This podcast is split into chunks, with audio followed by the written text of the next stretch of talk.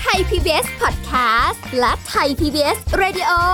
ขอเชิญทุกท่านพบกับคุณสุริพรวงศิตพรพร้อมด้วยทีมแพทย์และวิทยากรผู้เชี่ยวชาญในด้านต่างๆ ที่จะทำให้คุณรู้จริง รู้ลึก รู้ชัดทุกโรคภัย ในรายการโรงพยาบาล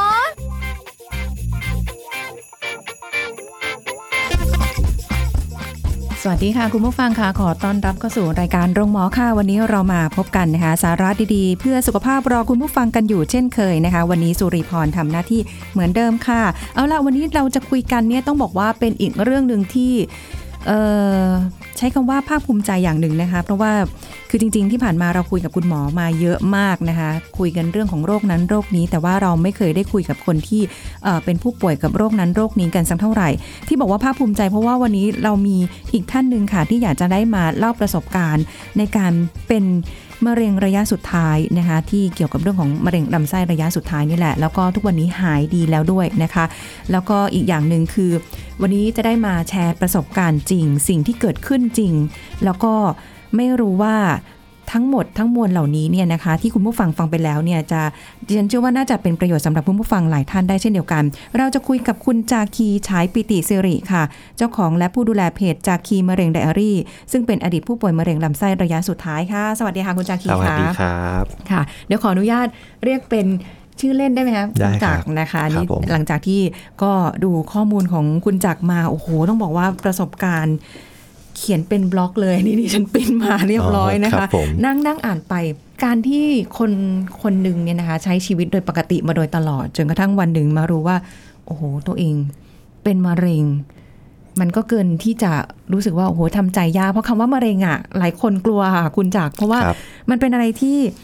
เรื่องใหญ่แล้วทุกคนจะคิดว่าการเป็นมะเร็งคือยังไงก็ต้องเสียชีวิต ครับ ขออนุญาต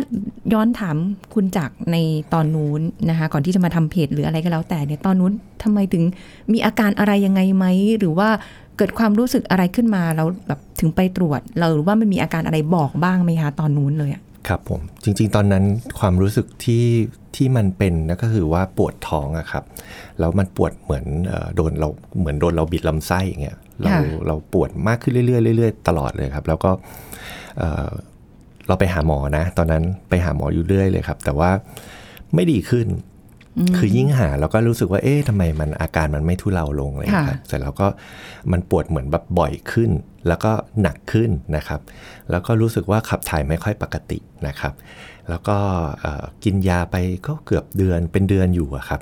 เสร็จแล้วตอนนั้นเราก็รู้สึกว่า เอ๊ะมันแปลกๆแล้วอะไรอย่างเงี้ยนะครับเอ่ออาการปวดมันอืม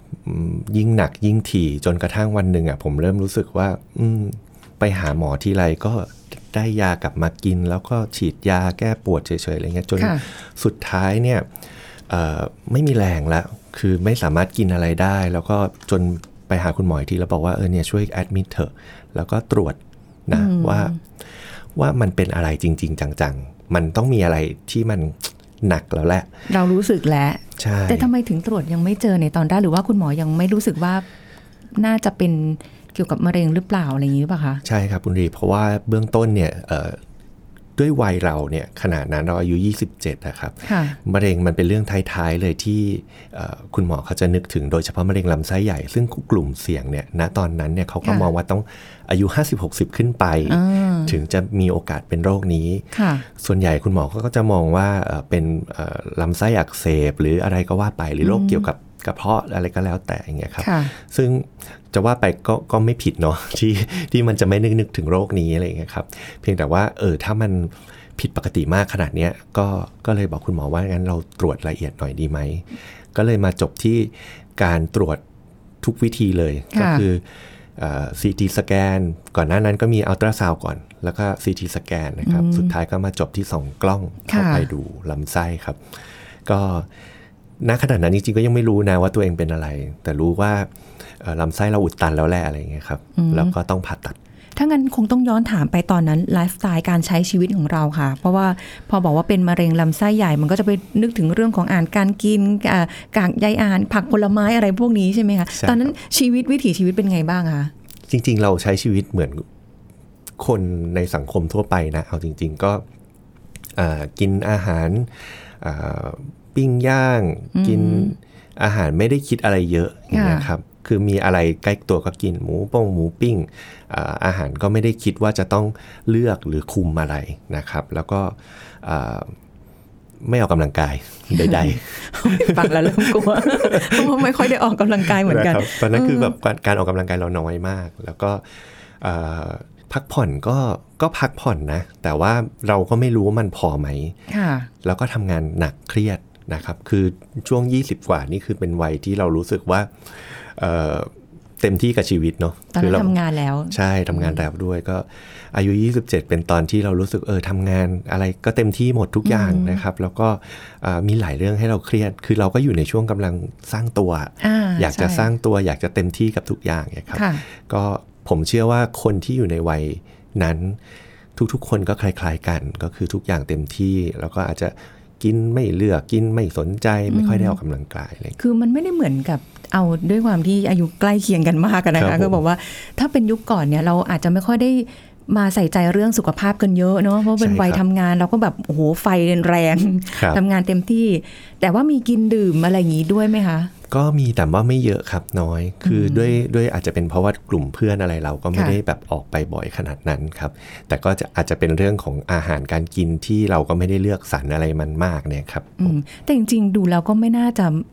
มีความเสี่ยงในการเป็นมะเร็งลำไส้ใหญ่ได้เลยเนาะครับผมเพราะว่าก็เหมือนปกติทั่วไปเพราะว่ารีก็เป็นแบบนั้นในอ่าใช่ในตอนโน้นเพราะว่า เรื่องของข้อมูลสุขภาพมันไม่ได้เหมือนสมัยเนี้ยครับที่แบบเรามีโทรศัพท์มือถือสมาร์ทโฟนดูข้อมูลอะไรยังไง ที่ไหนก็ได้ใช่ครับแต่เมื่อก่อนมันไม่ใช่แบบนั้นนะใช่ครับคือคือจริง ๆ ยุคมันก็ไม่ได้ต่างกันมากนะ พูดถึง 13 14 ปีที่แล้ว แต่เอาจริง ๆ ถ้าถามผมไอ้เครื่องไม้เครื่องมือเนี่ยมันก็ก้าวกระโดดเหมือนกันค่ะคือยุคนั้นนี่ถ้าอยากรู้เรื่องเกี่ยวกับโรคพวกนี้ก็ไม่ง่ายเท่าไหร่นะครับ ก็อาจจะมีแหล่งไม่เยอะนะครับ ซึ่งต่างกับตอนนี้มากนะครับ ณตอนนั้นเนี่ยเอาจริงๆ พอเราป่วยเราก็ไม่รู้หรอกว่ามันเป็นเพราะอะไร แต่ค่ะแต่หนึ่งในสาเหตุที่คุณหมอก็มีพูดถึงก็คือเรื่องของกรรมพันธุ์ด้วยอะไรเงี้ยครับ เพราะว่าเอ่อ ส่วนหนึ่งเลยนะ ถ้าคนที่เป็นอายุน้อย คุณหมอก็ผมก็ถามคุณหมอเหมือนกันแกก็บอกว่ากรรมพันธุ์ก็มีส่วน คือถ้ามันมีอะไรเอ่อเป็นพื้นอยู่แล้วว่าเรามีโอกาสจะเป็น แล้วค่ะมันมีอย่างอื่นไปกระตุ้นมันอย่างเงี้ยครับ มันก็มีโอกาสที่จะเอ่อโชว์ออกมาได้เร็วนะครับผมแต่มันเป็นอะไรที่เราอาจจะไม่ทันได้นึกถึงในตอนนั้นด้วยใช่ครับด้วยวัยในขณะนั้นด้วยใช่ครับใช่ไหมคะแต่ที่พอวันหนึ่งเนี่ยพอเราเป็นปุ๊บแล้วก็ไปตรวจวินิจฉัยออกมาเสร็จปุ๊บเนี่ยเอ้ยลำไส้อุดตัน ฟังดูเฮ้ยมันก็ยังไม่ใช่มะเร็งอะแต่มันท้ายที่สุดมันมันไปยังไงมายังไงมันถึงมันถึงกลายเป็นอ้าวตกลงเราเป็นมะเร็งเหรออะไรอย่างเงี้ยครับ คือณณวันนั้นเนี่ยเราก็ไม่รับรู้หรอกว่าเราเป็นมะเร็งเราเราทราบแค่ว่าลำไส้เราอุดตันอืมผมก็ถามคุณหมอว่าต้องทำยังไง แกก็บอกว่าก็ไม่ว่าอะไรตันก็ต้องผ่าแหละ คือไม่รู้ว่าอะไรมันตันเนี่ยตอนเนี้ยแต่ต้องผ่าแล้วแหละ เราก็บอกว่าโอเค ผ่าก็ผ่าอย่างเงี้ยครับค่ะงั้นก็ต้องผ่ากันไปอืม ณโมเมนต์นั้นขณะนั้นเราเข้าใจว่าผ่าเสร็จเดี๋ยวก็จบอะไรเงี้ยครับค่ะจริง ๆ สิ่งที่กลัวที่สุดในชีวิตนะ ก็คือการผ่าตัดเนี่ยแหละเพราะเรารู้สึกว่าไม่อยากให้ตัวมันต้องมาแหวกมาผ่าอะไรเราอะไรเงี้ยครับ แต่เราก็ยังโอเคผ่าก็ผ่าอะไรเงี้ยครับ ก็ก็ยอมผ่าไปนะครับ แล้วก็เอ่อมารู้ทีหลังตอนที่หลังจากผ่าเสร็จแล้วค่ะนะครับว่าเอ่อจริง ๆ เนื้อที่เราตัดออกไปเนี่ยมันเป็นก้อนมะเร็ง รู้จากการที่เราเนี่ยไป ไปไปหยิบแฟ้มของตัวเองมาดูเองอ๋อหยิบคือแฟ้มอ่านเลยเหรอใช่ครับโอ้โหคือคือแฟ้มเนี่ยเราจะโดนวางไว้ทุกวันที่อ๋อออยู่ปลายเตียงเนี่ยครับค่ะแล้วเราก็รู้สึกว่า เอออยากรู้ว่าเราเป็นอะไรอย่างเงี้ยครับแล้วไม่มีใครยอมบอกเรา คืออย่างที่บอกว่าณวันที่ส่องกล้องอะไรเสร็จผมเชื่อว่าญาติคงรู้กันหมดแล้วแหละอ๋ออ่าแต่ว่าไม่มีใครอยากไม่มีบอกให้ไม่เรามีใครอยากรู้บอกเขากลัวว่า เอ่อเราเนี่ยไม่ทราบว่าจะรับได้รับไม่ได้เอ่อเข้มแข็งพอไหมหรือว่าเราจะเอ่อสติแตกหรือเปล่าอะไรเงี้ยครับค่ะก็ก็ไม่โทษญาตินะ เพราะว่ามันไม่มีใครรู้ว่าเราจะมีปฏิกิริยาตอบโต้ยังไงนะครับ แต่ทั้งนี้ทั้งนั้นเนี่ยเราก็มารู้จากการหยิบแฟ้มค่ะมาดู เสร็จแล้วเราไม่รู้คำศัพท์เราก็ไปค่ะเอาดิกมาเปิดอะไรอย่างอ๋อเงี้ยเมื่อก่อนเป็นก็เปิดดิกชันนารีก็ฉันต้องรู้ให้ได้ สุดท้ายก็เลยทราบว่า อ๋อ โอเค มันความหมายประมาณนี้อะไรอย่างเงี้ยครับโอ้โหเราไม่ ช็อกไปเลยเหรอคะ จากเดิมที่แบบเอ้ยเราแค่อุดตันเราก็ผ่าออกไปแล้วไงแล้วแบบอ้าวก็ณขณะนั้นน่ะเราทราบว่าโอเคเราเป็นมะเร็งนะ คือเรารู้คำศัพท์มันพื้นพื้นๆไม่ได้ว่าเราไม่ได้เรียนหมอก็เลยรู้แค่ว่าโอเคมันคือมะเร็งแหละมีคำว่า cancer ใช่ไหมคะใช่ผมเจอคำว่าเอ่อ คาสิโนมาคาสิโนเจนอะไรประมาณเนี้ยโอ้ชื่อเหมือนแบบเป็นเออซึ่งอะไรสักอย่างเคยเรียนมาว่าไอ้คำพวกนี้มันแปลว่าสารก่อมะเร็ง หรือเกี่ยวกับมะเร็งอะไรเงี้ยค่ะก็เลยเออก็คงมะเร็งแหละมั้งแล้วก็เลยแบบเอาหลอกถามคนนู้นคนนี้นิดๆหน่อยๆ ก็เลยพอเดาได้ค่ะ สุดท้ายก็เลยเอ่อคุยกับที่บ้านก็เลยบอกว่ารู้แล้วนะว่าเราเป็นอะไรอะไรเงี้ยก็ไม่ต้องปิดแล้วแหละอะไรเงี้ยอะที่บ้านไม่แบบว่าเขาก็ เขาก็คุยกันแหละมั้งค่ะว่าแบบเออเนี่ยรู้แล้วแหละปิดไม่มิดหรอกอะไรเงี้ยจำเป็นต้องอะเออบอกแล้วล่ะอะใช่ครับอืมแต่ก็ก็ไม่ยอมบอกว่าเราเป็นแค่ไหนค่ะแต่ว่าในวันนั้นมันเป็นความรู้สึกอะเออเหมือนเหมือนฟังดูแล้วเหมือนยอมรับได้ในเวลานั้นที่รู้ว่าคำคำเนี้ยมันมีความหมายเรื่องของการเป็นสารก่อมะเร็งครับ แต่ใจลึกๆจริง ๆ แล้วแบบมีตกใจบ้างไหมคะเราอะเข้าใจว่ามันตัดไปแล้วไง อ๋อตัดไป อืมอ่าก็เราคิดว่าอ๋อก็มะเร็งก็ก็ตัดไปแล้วจบไปแล้วไง จบอืมก็เราก็บอกแม่บอกแม่ก็ก็เป็นมะเร็งก็จบแล้วไง ก็ตัดไปแล้วอะก็ไม่เห็นต้องกังวลเลยอืมก็เดี๋ยวไม่กป็ลับไรบ้านก็แค่ไปดูแลตัวเอง ควบคุมอาหารให้มันดีขึ้นอืมดูแลตัวเองให้มันดีขึ้นก็จบแล้วไงแม่อ่าฮะแม่จะร้องไห้ทำไมความรู้สึก แต่แต่มันไม่ใช่อย่างนั้น มันก็มันก็เหมือนละครเนอะมันก็จะต้องมีเรื่องที่แบบหักมุมอะไรอย่างนี้อีกจนวันหนึ่งมาหาคุณหมอค่ะอีกรอบหนึ่งนะครับ ซึ่ง คุณหมอก็ถามว่าคนไข้ทราบหรือยังคะว่าตัวเองเป็นอะไรอะไรอย่างนี้อ่าคุณคุณแม่ก็บอกว่าก็พอทราบบ้างอะไรอย่างเงี้ย แต่ยังไม่รู้นะคะว่าเป็นขนาดไหน คุณแม่ก็เหมือนไม่อยากให้บอกอะไรเงี้ค่ะยผมก็เลยบอกว่าบอกมาก็ได้ ก็จะได้รู้ว่าต้องทำตัวยังไงอืมคุณหมอก็เลยบอกวันนั้นว่าเราเป็นมะเร็งในระยะแพร่กระจาย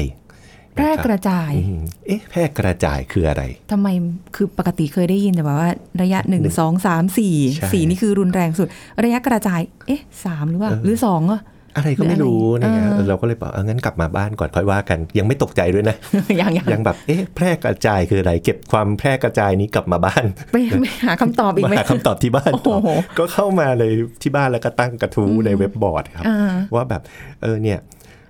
บอกว่า ผมมีญาติคนหนึ่งอ่าไม่ใช่ตัวเองนะ ไม่บอกตัวเองนะ เป็นมะเร็งระยะแพร่กระจายเนี่ยมันคือยังไงแล้วค่ะเขาจะเป็นยังไงอะไรเงี้ยก็ผมตั้งเสร็จแล้วผมก็เดินไปสักพักหนึ่งกลับมาก็มีคนมาตอบบอกว่า ก็เขาเป็นมะเร็งระยะสุดท้ายนะคะ ก็เหมือนดูแลเขาให้ดีนะคะ ก็ขอเป็นกำลังใจให้ โอ้ยก็ถึงได้รู้ว่าระยะสุดท้ายเหรอ ระยะสุดท้ายเหรอความความระยะสุดท้ายเนี่ยครับ เหมือนก็กล้องกล้องกล้องอยู่ในหัว ณโมเมนต์ณขณะนั้นค่ะเราก็หาคำตอบต่อไปว่าคำว่าระยะสุดท้ายเนี่ยมันคืออะไรอืมมันอยู่ได้นานเท่าไหร่ค่ะมันจะเป็นยังไงต่อไปโอ้ยอะไรคำถามเกิดขึ้นมาเยอะแยะมากมายใช่ครับเอ้าทำไมตอนนั้นถึงไม่ถามคุณหมอล่ะตอนที่อยู่โรงพยาบาลที่แบบ คือณความรู้สึกอันนี้บอกตรงๆเลยนะครับคุณรีว่าเอ่อเราเข้าใจว่าทุกอย่างมันตัดไปแล้วคือจบ ซึ่งอันเนี้ยมันเป็นการขาดข้อมูลที่ที่สำคัญมากอะว่าเอ่อคนไข้หรือผู้ป่วยเนี่ยพอมันไม่มีข้อมูลนะอ่าฮะมันทำให้เราเข้าใจอะไรผิดๆไปเองนะครับผมอืมก็ก็เลยทำให้เรารู้สึกว่าก็ไม่มีอะไรหนีก็ไม่มีอะไรหนีอยู่ตลอดเวลาอย่างเงี้ยค่ะครับอ่าจนกระทั่งวันหนึ่งเรารู้ว่า อ๋อ มันคือระยะที่เขาเรียกกันว่าระยะสุดท้ายเนี่ย มันเป็นอย่างนี้ โอกาสรอดชีวิตเนี่ยใน 100 คนเนี่ยค่ะมันจะมีชีวิตเกินเท่านี้ ก็คือณตอนนั้นเขาบอกว่าประมาณเกิน 5 ปีเนี่ยไปได้ประมาณ 5%อะไรอย่างเงี้ยโอ้เรายก็แบบตัวเลขน้อยมาก เราก็โอ้เอาเอาเป็นว่าอันนี้เป็นตัวเลขณขณะนั้นที่ผมเจอแล้วกันนะครับตอนนู้นอืมอ่าผมก็แบบ5%เราจะไปอยู่หนึ่งใน 95 หรือหนึ่งใน5วะเนี่ย มีคำถามขึ้นมาเยอะแยะมากมาย มากมาย แล้วสิ่งที่เกิดขึ้นก็คือผมก็สุดลงไปแล้วก็นั่งร้องไห้อยู่ที่พื้นนะครับ จากเดิมที่ตอนแรกเราก็ไม่ได้แบบมีข้อมูลที่ชัดเจนครับรู้แต่ว่า เอ้ยตัดไปแล้วก็จบ ใช่ครับ แต่วันนี้มาปุ๊บอ้าวเฮ้ยอืมหนึ่งในไหนอะหนึ่งในเก้าสิบห้าหรือหนึ่งในห้าใช่ครับ ซึ่งมันก็เป็นชุดข้อมูลที่มันมันได้รับรู้แล้วมันก็เหมือนทำร้ายเราเนาะทำลายความรู้สึกเราแบบพังเลยอะแล้ววันนั้นเราก็นั่งร้องไห้อยู่เป็นเป็นวรรคเป็นเวรเป็นวัน แล้วก็ได้รับการ support จากเพื่อน คือคือเอ่อ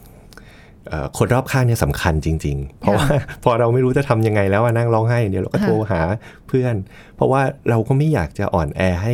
ที่บ้านได้เห็น เพราะว่าเขาก็ทุ่มเททั้งเอ่อแรงกายแรงใจอ่ามาทุกสิ่ตลงอดทุกอย่างอยู่แล้วในการดูแลเราแล้วอะไรเงี้ยเราก็โทรไปหาเพื่อนไปหานู่นไปหานี่เราก็ได้กำลังใจมาจากเพื่อนอะไรเงี้ยครับ ซึ่งก็ทำให้เราแบบเอ่อ ฮึดขึ้นมานะครับทีนี้ฮึดขึ้นมาอย่างไรนะคะแล้วก็หลังจากนั้นมีกระบวนการรักษาต่อหรือไม่อย่างไร เดี๋ยวเรามาคุยกันในช่วงหน้านะคะดิฉันก็ลุ้นกันไปด้วยนะคะกับเรื่องวันนี้ที่เราคุยกัน ต้องบอกว่าเป็นเรื่องที่น่าสนใจอย่าพลาดเลยเดี๋ยวพักกันสักครู่ค่ะ พักกันสักครู่แล้วกลับมาฟังกันต่อค่ะ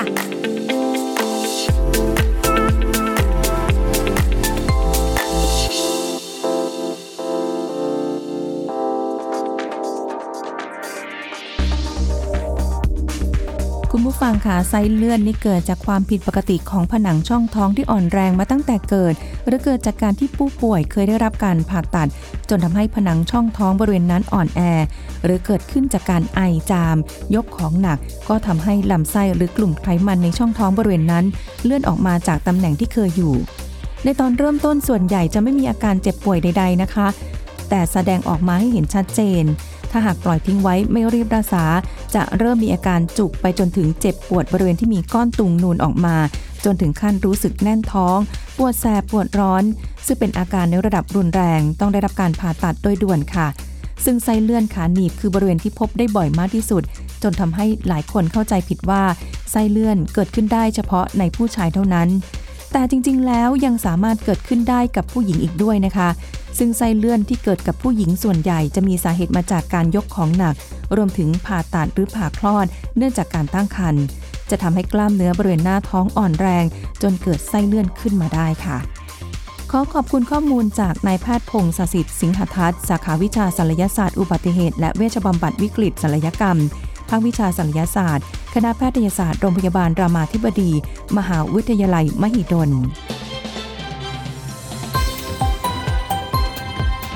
ไทย PBS Radio วิทยุข่าวสารสาระ เพื่อสาธารณะและสังคม คุณกำลังฟังรายการ โรงหมอ รายการสุขภาพเพื่อคุณจากเรา กลับมาพูดคุยกันต่อค่ะ คุณผู้ฟังคะกับประสบการณ์จริงนะคะ กับคุณจากขีฉายปิติสิริ หรือคุณจากนั่นเองมะเร็งระยะสุดท้ายจากประสบการณ์จริง เราคุยกันไปส่วนหนึ่งแล้วแหละ แล้วก็อยากจะต้องบอกว่าลุ้นไปทุกนาทีที่ฟังเลยถึงแม้ว่าจะเป็นเรื่องราวที่ผ่านมาแล้วก็ตามนะคะ แต่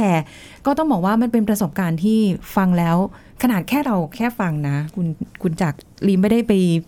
เป็นอย่างที่คุณจากเป็นยังรู้สึกแบบ การที่รู้ว่าตัวเองเป็นมะเร็งแล้วแบบว่าระยะแพร่กระจายแล้วมาหาคำตอบเป็นระยะสุดท้ายเข้าไปอีกเนี่ยคือแบบ โหมันเหมือนทุกอย่างมัน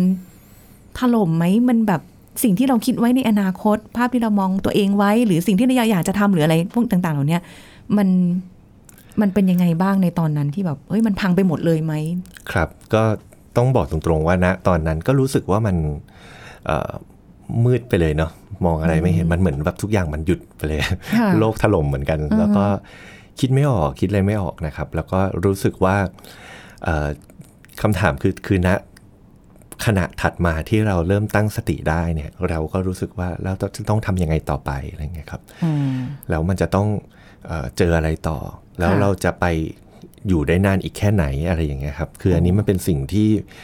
เชื่อว่าผู้ป่วยมะเร็งทุกคนนั่นแหละจะต้องถามอืมที่รู้ตัวว่าเป็นมะเร็งอะครับค่ะคือมันเป็นโรคที่โดนโดนประทับตราไว้ว่า ถ้าเป็นเราจะต้องแค่นั้นแค่นี้อะไรอย่างเงี้ยครับ มันก็เลยทำให้เราอะรู้สึกอย่างนั้นค่ะนะครับเพราะว่าคือถ้าเกิดว่าฟังดูเนี่ยตอนตอนที่บอกว่าตัดออกไปแล้ว มันก็ดูน่าจะจบ แล้วก็อาที่บ้านคนรอบข้างช่วยกันดูแลดูแลสุขภาพกันมา แต่พอวันหนึ่งพอบอกว่าอ้าวระยะสุดท้ายเนี่ยการดูแลตัวเองมันต้องเพิ่มเอ่อ การดูแลตัวเองมากขึ้นไปกว่าเดิมไหม หรือว่าต้องเอาละเข้าสู่กระบวนการรักษาเป็นขั้นตอน 1 2 3 4 อะไรอย่างนี้ว่าไปครับก็จริง ๆ หลังจากการเข้าช่วงการรักษาเนี่ยครับมันก็ต้องดูแลอะไรมากเป็นพิเศษเหมือนกันนะครับ อย่างเช่นเอ่อที่พักเราก็ต้องเอ่อดูแลเรื่องความสะอาดมากขึ้นแบบพวกเอ่อคุณหมอก็จะให้เราไปเก็บบ้านให้ดีฝุ่นค่ะเฟินก็อาจจะต้องทำความสะอาดมากขึ้น เพราะว่าค่ะ เอ่อเวลาเราให้เคมีบำบัดอะครับ มันจะมีโอกาสที่เราจะเม็ดเลือดขาวต่ำได้ โอกาสติดเชื้ออาจจะมากกว่าคนอื่นนะครับ อาจจะต้องหลีกเลี่ยงไม่เล่นกับน้องหมาที่บ้านค่ะเหมือนแต่ก่อนอะไรเงี้ยครับ ก็ก็จะต้องดูแลตัวเองมากขึ้น แต่ว่าเอ่อไม่ได้ถึงขั้นว่าทำอะไรไม่ได้เลยขนาดนั้นครับผม แล้วในตอนนั้นที่เป็นอายุ 27 27 ปีใช่ครับโอ้ยเรารู้สึกยังไงบ้างเฮ้ยทำไมเราอายุน้อยๆทำไมอยู่ๆมาแบบมาเป็นอะไรเงี้ย จริง ๆ ก็มีความรู้สึกเหมือนกันว่า เอ๊ะทำไมต้องมาเป็นตอนนี้นะ แต่ว่าอีกมุมหนึ่งก็คิดว่า เออ ก็ยังพอสู้ไหวก็สู้ไปก่อนนะครับค่ะอคือมันก็เป็นมุมคนละมุมอะมันมันต้องมีสองด้านเนาะค่ะด้านหนึ่งก็คือเออเป็นตอนอายุนี้ มันอาจจะแบบเอ่อเป็นก่อนชาวบ้านเขา แต่อีกมุมหนึ่งผมก็คิดว่าคนเรามันไม่เป็นโรคนี้มันก็อาจจะเป็นโรคอื่นก็ได้ หรือ ไม่เป็นตอนนี้เกิดมันไปเป็นตอนแก่ก็ค่ะมันก็เป็นอยู่ดีอะไรอย่างเงี้ยครับ ก็ก็เป็นเป็นแล้วก็ดูแลไปสตอนนี้เลยอย่างเงี้ยครับ คือเหมือนกับว่าเราก็อะคำถามมันก็มีอยู่แหละ แต่ก็เอาอย่างอื่นมาแบบ เหมือนหาข้อดีในสิ่งที่ครับกำลังเผชิญอยู่ ซึ่งมันก็หายากมากโอ้ยมันก็หายากมากที่จะเป็นข้อดีอย่างคือคือมันมีคนจำนวนมากเลยครับ ที่พยายามจะให้เราเอ่อมีสัจธรรมในชีวิตขึ้นมาในช่วงที่เราเจ็บป่วย อย่างเช่นอ่าฮะบางคนก็เอาหนังสือแบบสัตว์โลกย่อมเป็นไปตามกรรมอะไรอย่างเงี้ยมาให้ตอนเราป่วย ซึ่งเอาจริง ๆ บางทีผู้ป่วยอาจจะไม่ได้ต้องการก็ได้นะ แต่ว่ามันก็ทำให้เราได้เห็นอะไรที่ เป็นสิ่งที่เป็นจริงด้วยตัวเองอยู่แล้วค่ะสำหรับคนที่ป่วยอะครับอืมเนาะเพราะฉะนั้นเราเองตัวผมเองก็ได้ได้เห็นอะไรตอนนั้นหลายอย่างเหมือนกันค่ะก็เราก็ไม่ได้โลกสวยนะ แต่เราก็แค่คิดว่า เออ ชีวิตมันก็มันก็แบบนี้แหละ มันก็คงไม่ได้ไม่ได้ต่างกันมากนะเพียงแต่ว่าเราเจอมันก่อนคนอื่นอะไรอย่างเงี้ยครับ เหมือนจะเข้าใจมากยิ่งขึ้น จากนั้นเราเริ่มหาข้อมูลไหมคะ แล้วก็เอาละรักษาก็คือรักษาไป แต่ในขณะเดียวกันเราก็พยายามที่จะสู้กับมัน จะอยู่กับมัน ในเมื่อมันอยู่กับเราแล้วเนี่ยมันก็ต้องอยู่กันไปแหละ ไม่รู้ครับจะทำยังไงแบบนั้นหรือเปล่าคะก็ตอนนั้นคิดแค่อย่างเดียวว่า เราจะอยู่ได้อีกนานแค่ไหนนะ แล้วก็เอ่อพยายามถามคุณหมอกับพยาบาลว่าเราต้องทำตัวยังไง ค่ะ เพราะว่าเออก็รู้ว่ามันต้องเราก็ต้องอยู่มันไปแล้วแหละ เพราะว่ามันเหมือนอารมณ์เหมือนแบบเราเดินเข้าไปในทาง ห้องโถงอันหนึ่งอะครับค่ะที่เขาปิดประตูแล้วอะข้าคือยังไงหลัก็ต้องเดินเออย่างอเดียวเธอมีหน้าที่เดินไปข้างหน้านะเธอไม่มีสิทธิ์แบบเดินบอกเอ้ยเขาขอกลับไปเปลี่ยนประตูได้ไหมครับอะไรเงี้ยมันไม่ได้แล้วอะเออก็ต้องเดินไปข้างหน้าอย่างเดียวอืมเพียงแต่ว่าระหว่างทางเนี่ยมันยังพอมีคนให้เราถามได้บ้าง อย่างเช่น คุณหมอครับ ผมเดินตรงได้ไหมหรือเดินเลี้ยว หรือพี่พยาบาลครับ ผมทำงี้ได้ไหมค่ะหรืออย่างนี้ได้ไหมอะไรเงี้ยในเมื่อมันยังมีเอ่อโค้ชให้เราอะผมก็เลยใช้ถามถามเอาอย่างเงี้ยครับค่ะ โอ้ดูตอนนั้นฟังแล้วแบบใจมันสำคัญมากเลยนะสำคัญที่แบบครับเราจะแบบจะต้องในเมื่อมันถูกบังคับให้เดินต่อในทางเดียวเส้นเดียวเนี่ยครับมันต้องใจเราอะมันต้องสู้พอที่จะเดินไปให้ได้อะใช่ครับ ขามันต้องก้าวไปให้ได้อะก็นึกย้อนไปถึงตอนสมัยเรียนมหาลัยอะผมสอบวิชาหนึ่งแล้วผมได้ F ค่ะสอบตก ตอนนั้นโอ้โห เป็นครั้งแรกในชีวิตที่ได้ F ตื่นเต้นมาก เศร้ามากเหมือนกัน คล้ายๆอย่างนี้เลยเฟลมากเออแล้วปรากฏทำยังไงอะอารมณ์เดียวกันเลยครับ มันไม่มีทางเลือกอะคือเรามีทางเดียวคือต้องสู้ไปข้างหน้า ไม่อย่างนั้นเราไม่จบ4ปีอืมซึ่งเราก็ไอเอฟวิชานี้แล้วมันดันเป็นวิชาแรกที่เราจะต้องเรียนต่อไปอีกยาวเลย แล้วปีนั้นอาจารย์ก็ดันมีเมตตานักเรียนว่า โอเค ถ้าเธอเอฟวิชานี้ เธอสามารถลงเทอมถัดไปแล้วเรียนรวมกับวิชาอื่นได้อ่าแต่เธอไม่มีสิทธิ์ย้อนกลับแล้วนะ เธอก็ต้องอ่าฮะไปข้างหน้าอย่างเงี้ยอ่าฮะเหมือนกันครับอืมในเมื่อมีทางเดียวก็ก็ต้องไปตัดสินใจข้างหน้า ก็สู้ไปข้างหน้า ในตอนนั้นสภาพร่างกายเป็นไงคะ ก็ผอมๆ แห้งๆ ครับ แล้วก็เอ่อมันก็จะเพลียๆ หน่อยเหนื่อยง่ายอะไรอย่างเงี้ยครับ แล้วค่ะแล้วก็เอ่อผมก็จะเอ่อยาวๆ กว่านี้หน่อยนะครับ แต่ก็โดยโดยรวม เอาจริง ๆ มันก็ไม่ได้ดูแย่ขนาดนั้น แต่ว่าอาจจะดูผอมดูไม่ได้แข็งแรงมากอืนะมอาจจะแบบความสดใสหายไปบ้างอะไรใช่ประมาณนี้ครับใช่ไหมคะเอ้าแต่ว่ากำลังสงสัยว่าก็ตัดไปแล้วอะตัดไปแล้วอะครับแล้วอะไรที่มันอยู่อะ ก็ผมก็ถามคุณหมออย่างนี้เหมือนกันเออสงสัยงงคุณหมอก็บอกว่ามันอย่างนี้ พอไอ้ที่ตัดเนี่ยมันคือมันสามารถตัดจากก้อน แล้วก็ข้างหน้าก้อนข้างหลังก้อนไปได้จำเอ่อจำนวนหนึ่งช่วงหนึ่ง แต่ว่ามันจะมีที่แพร่กระจายออกไปอีก ซึ่งไกลออกไปจากก้อนเนี้ยแล้วก็ไปที่ต่อมน้ำเหลืองไปที่ช่องท้องเราอะไรเงี้ยซึ่งไอ้พวกเนี้ยมันตัดไม่ได้หมด ซึ่งกระจุยกระจายอยู่อย่างเงี้ยครับอืมคุณหมอบอกว่าไอ้สิ่งเหล่านี้แหละที่เราจะต้องให้เคมีบำบัดเข้าไป เพื่อไปกำจัดมัน แล้วก็ดูว่ามันกำจัดได้มากน้อยแค่ไหนด้วยอ๋อ งั้นแสดงว่าถ้าสมมติว่ามันเป็นมะเร็งที่แบบเป็นเป็นก้อนอยู่กลุ่มก้อนครับเอ้ยตัดออกไป ครับ อ่า มันก็มีโอกาสที่จะหาย ครับ แต่ถ้า มันกระอะที่ที่ใช้บอกว่าระยะแพร่กระจายคือมันไปอยู่ตามจุดต่างๆ แบบนี้นี่เอง ใช่ครับ ก็คือมันอยู่ที่ว่ามันจะกระจายไปใกล้หรือไกลแค่ไหน คือถ้ามันยิ่งไปไกลมากอย่างเงี้ยครับค่ะก็อาจจะต้องตามไปรักษามันที่อวัยวะอื่นด้วยอะไรอย่างเงี้ยครับอืมอย่างของผมมันก็ไปต่อมน้ำเหลืองใช่ไหมค่ะคุณหมอก็ต้องตามไปดูว่ามันตกลงมันยุบไหมมันไปไกลหรือยังอะไรอย่างเงี้ยครับ ก็ก็ต้องมาดูเป็นกรณีไป โอ้โหคุณผู้ฟัง ฟังเพลินมากเลยนะขออีกคำถามหนึ่งสั้นๆเลย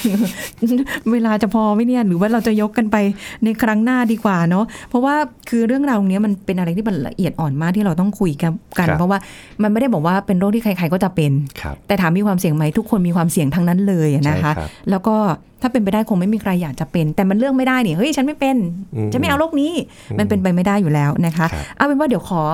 ยกไปครั้งหน้าแล้วกันที่ได้ครับจะคุยกับเอ่อคุณจากอีกทีหนึ่งถึงรายละเอียดต่าง ๆ ด้วยโหน่าจะได้ดังอีกหลายครั้งก็เลยทีเดียวนะคะครับวันนี้หมดเวลาแล้วค่ะขอบคุณคุณจากคีชัยปิติสิรินะคะ ที่มาร่วมพูดคุยในรายการขอบคุณค่ะขอบคุณครับค่ะ สวัสดีค่ะ หมดเวลาแล้วค่ะคุณผู้ฟังคะเดี๋ยวครั้งหน้าเรามาคุยกันใหม่นะคะกับรายการโรงหมอค่ะ วันนี้สุริพรลาไปก่อน สวัสดีค่ะ